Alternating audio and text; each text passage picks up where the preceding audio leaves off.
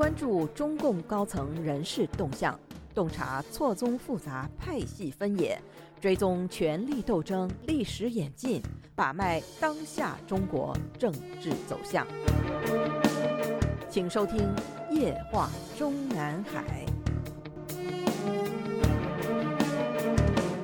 听众朋友们好，欢迎收听美国自由亚洲电台《夜话中南海》节目，我是节目的播讲人和撰稿人高鑫。我们今天所要播讲文章的题目是：对比邱小华，秦刚案是否也属于涉嫌重婚犯罪？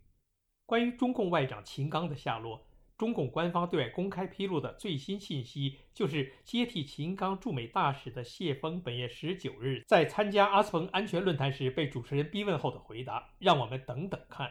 更多的中文媒体将谢峰的这句回答 “Let's wait and see” 翻译成“让我们拭目以待”。但是我们认为“拭目以待”这个成语与谢峰当时内心想表达的内容并不合拍。很显然，谢峰的本意是要告诉提问者，中共当局决定秦刚的去向需要时间，等待程序的完成。吃瓜群众们再怎么擦亮眼睛也无济于事，闭着眼睛静等就是了。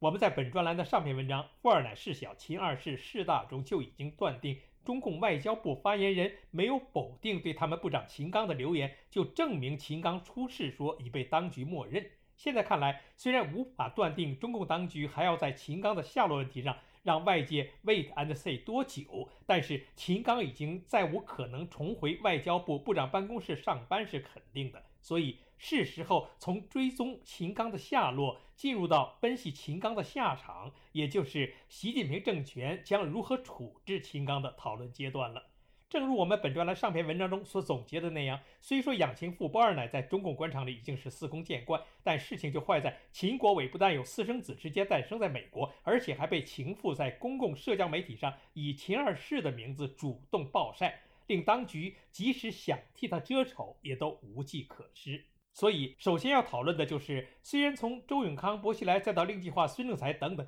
所有在习近平当政期间被先后入狱的中共前正副国际领导人，在领刑之前都被官方报道中大肆渲染过婚外乱性的严重违纪行为，但毕竟没有一个人婚外产子，这是秦刚与他们之间违纪行为之程度的重要不同。从这个角度分析。在官方先后认定了如上周永康等人的乱性只是违纪而不是违法，即并不违反婚姻法及刑法的相关条文的前提下，秦刚的婚外产子是否违法呢？在中国内地司法界对官场和商场上司空见惯的包二奶行为，一直有是否触犯重婚罪的讨论。其中比较一致的声音，就是把与二奶共育私生子女作为触犯重婚罪的重要法律依据。在中共官场上，已经因为与二奶共育私生子而在受到最严厉党纪处分的同时，也因重婚罪而领刑的最知名案例，就是前国家统计局局长邱小华。二零零六年十月十六日，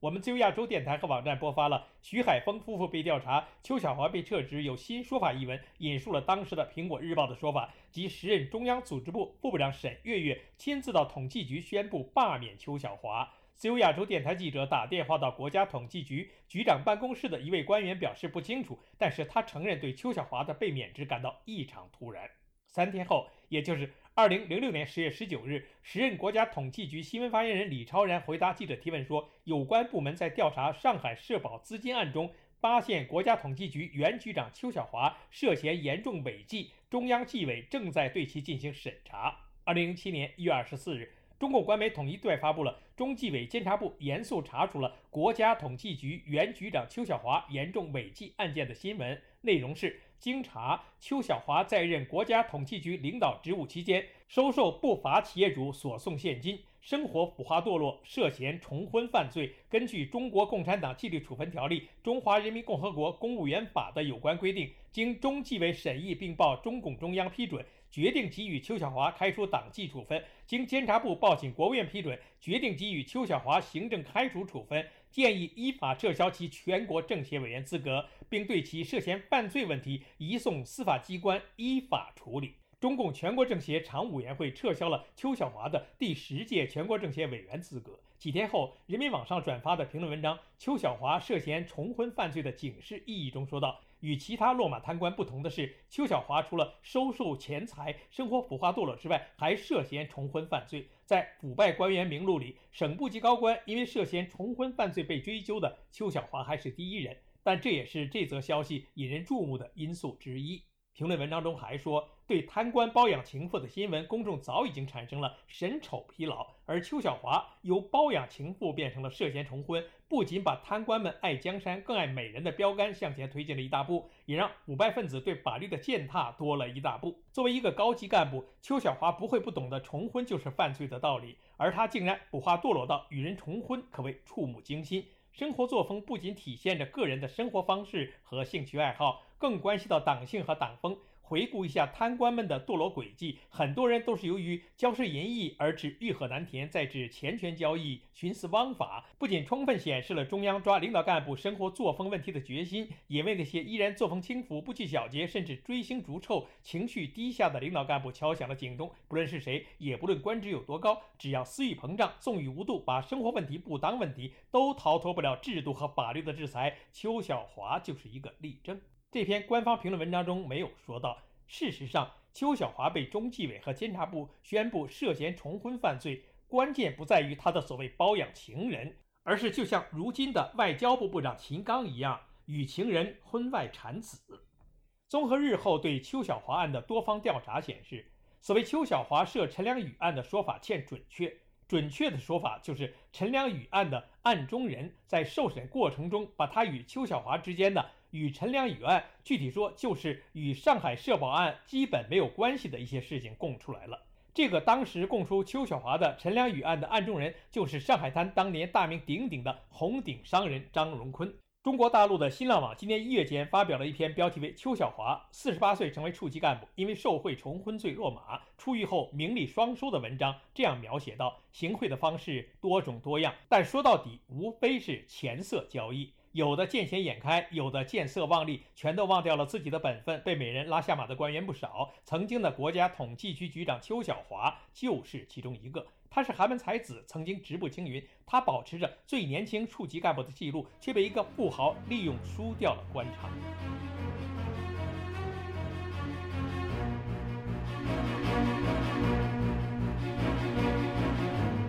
您现在收听的是自由亚洲电台。夜话中南海栏目，高鑫主持播讲。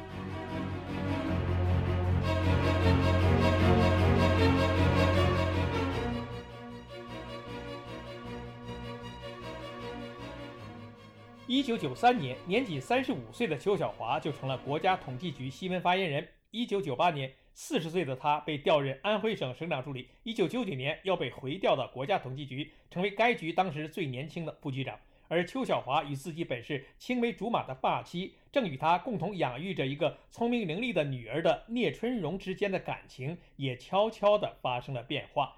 夫妻俩的裂痕来源于聂春荣的免疫系统疾病，据说他患上了红斑狼疮，外貌和身材都严重变化，两人再也没有了夫妻生活。一个中年得意的国家局的部局长，婚姻生活出现裂缝，很快就被心怀不轨的商人盯上了。主动凑到跟前的是上海神秘富豪张荣坤。这个张荣坤和邱小华的年龄相仿，当时是上海福熙投资集团的董事长，同时还是全国政协委员，与上海多位高官往来密切。邱小华也被安排为全国政协委员之后，张荣坤和邱小华自然相识，开会期间相谈甚欢，经常交头耳语。张荣坤的财富当时即已经是深不见底。二零零五年便登上了福布斯富豪榜十六位，在上海的人脉关系网更是复杂。据说当时的张荣坤有十八辆豪车，司机随时待命。他接待的很多都是身份敏感的高级官员。在这样的行家面前，邱小华这个国家局的副局长很快就入套了。张荣坤将上海电视台的财经记者江映殷介绍给他。当时的江映殷已经年过三十，看上去远比实际年龄年轻，气质出众，谈吐不凡。他是上海财经频道的首席出境记者，也是上海外国语学院的研究生，工作能力很强。更重要的是，他对经济学非常了解，也有自己的见解。江映殷在张荣坤的引荐下，获得了采访邱小华的机会。而他记者的职业，曾经是邱小华的梦想。一个才貌双全的美女，一个事业疯癫却婚姻不和的中年男人。两人如同干柴烈火般，很快地走到了一起。看罢如上这段记述，笔者感觉其中部分段落简直就可以直接把男女主角分别换成秦刚和傅小田。从那以后，邱小华多次借工作之由到上海出差，除了陪伴江映音之外，经常还有张荣坤作陪。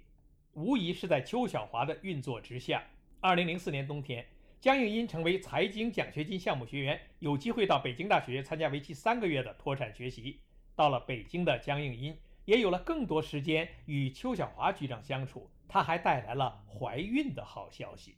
但是对于邱小华来说，这是一个两难的选择。一方面，他不愿意委屈红颜知己，想二次当爹；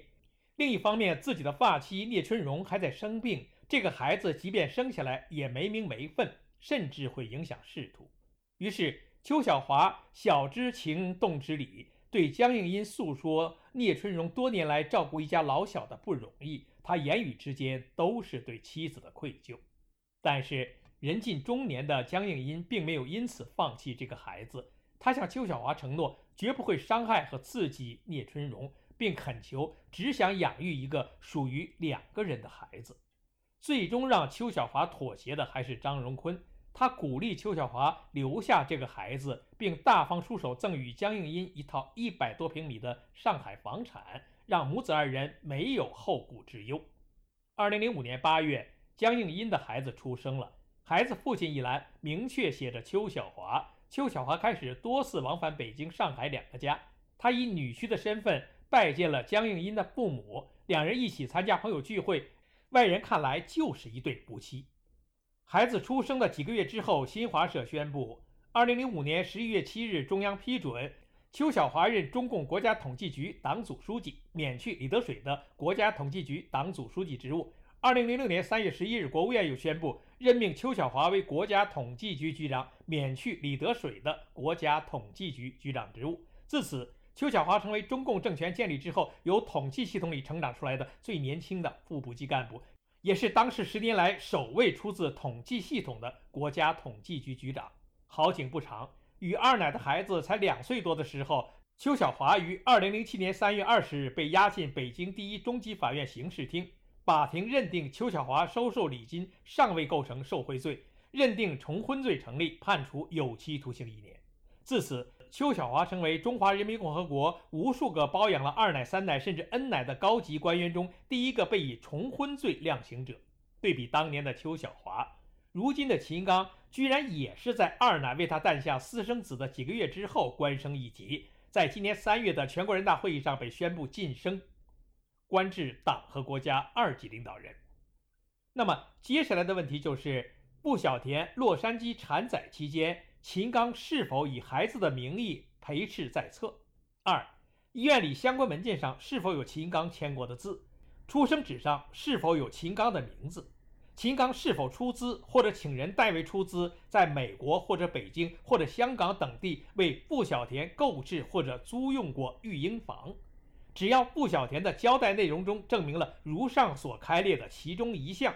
那么秦刚就有可能被中纪委和国家监委共同宣布的涉嫌违纪违法的调查结果中列入一条涉嫌重婚犯罪了。当然，在实锤布小田在洛杉矶所产一子确系与秦刚的 DNA 完全匹配的前提下，秦刚只因婚外情行为被简单的处以党纪和政纪处分，并不移交司法的可能性同样存在。不过，既然已经被调查了，那么经济和其他方面的问题肯定都要被过一遍筛子。如果查出大额受贿犯罪的内容，那么开除党籍公职的同时还被移交司法的可能性就是百分之百了。无论是否会被追究重婚罪，这就是为什么对于秦刚的调查结果千呼万唤不出来的最主要原因，并非所谓习近平拿不定主意。更进一步的分析内容，留待我们本专栏下篇文章再续。听众朋友们好，我们今天的夜话中南海节目就播讲到这里，我是节目的播讲人和撰稿人高鑫，谢谢各位收听，我们下次节目再会。